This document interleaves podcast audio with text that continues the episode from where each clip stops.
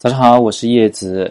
昨天呢，偶尔得到了一篇来自笑笑同学的，呃，我的南极日记个展的观后感，觉得写的非常的不错，在这里呢也分享给大家。这一次展览呢，其实我没有太想要去考虑大众的喜好，那更多的呢是在自顾自的表达，所以呢，其实有人喜欢，有人不喜欢，也是情理之中。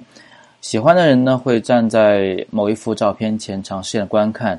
他们拿着手电筒进去以后，会很长时间都不出来，直到手电筒都没有电了。有的同学还会出来换一个新的手电，然后继续观看。那么不喜欢的人也有很多，还有的人会觉得我是不是呃刻意的不想让别人偷拍、翻拍我的照片而把展厅的灯关掉啊，或者是省为了省电啊，把展厅的灯关掉。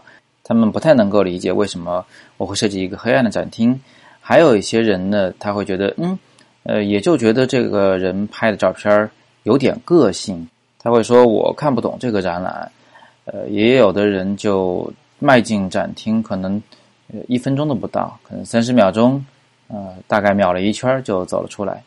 那么办个展的时候，确实也会遇到各种各样的形形色色的人，有的人呢，确实也。不会太明白你想要表达什么，当然也就谈不上对你的作品有多尊重，但这都是非常常见的事情。我每办一次个展呢，都会出现类似的情况，所以啊，脸皮还是要够厚。我只顾自顾自的表达，到底有没有知音要出现，那就一切都看缘分了。笑笑同学呢，第一次进入展厅的时候，看了一圈出来以后啊，尝试着跟我聊了一下。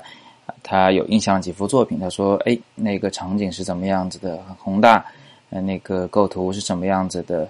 呃，他在跟我聊这方面的事情。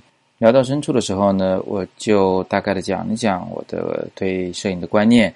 呃，我跟他说呢，有时候对艺术作品不能用理性的方法去分析，因为艺术它本身就不是理性的。如果你只是想用所学过的这些呃技法。”这些规律去套用的去分析别人的艺术作品的话，那很可能你并不能得到它的本质。那么还有一些他不能理解的照片，我告诉他说，其实那些照片很有可能是你在故意的逃避的。那么笑笑呢就再次进入了展厅，看了半个小时出来以后呢，我有留意到他一直坐在板凳上，也不跟人聊天儿啊，一直在发呆想些事情。那么我想呢，他。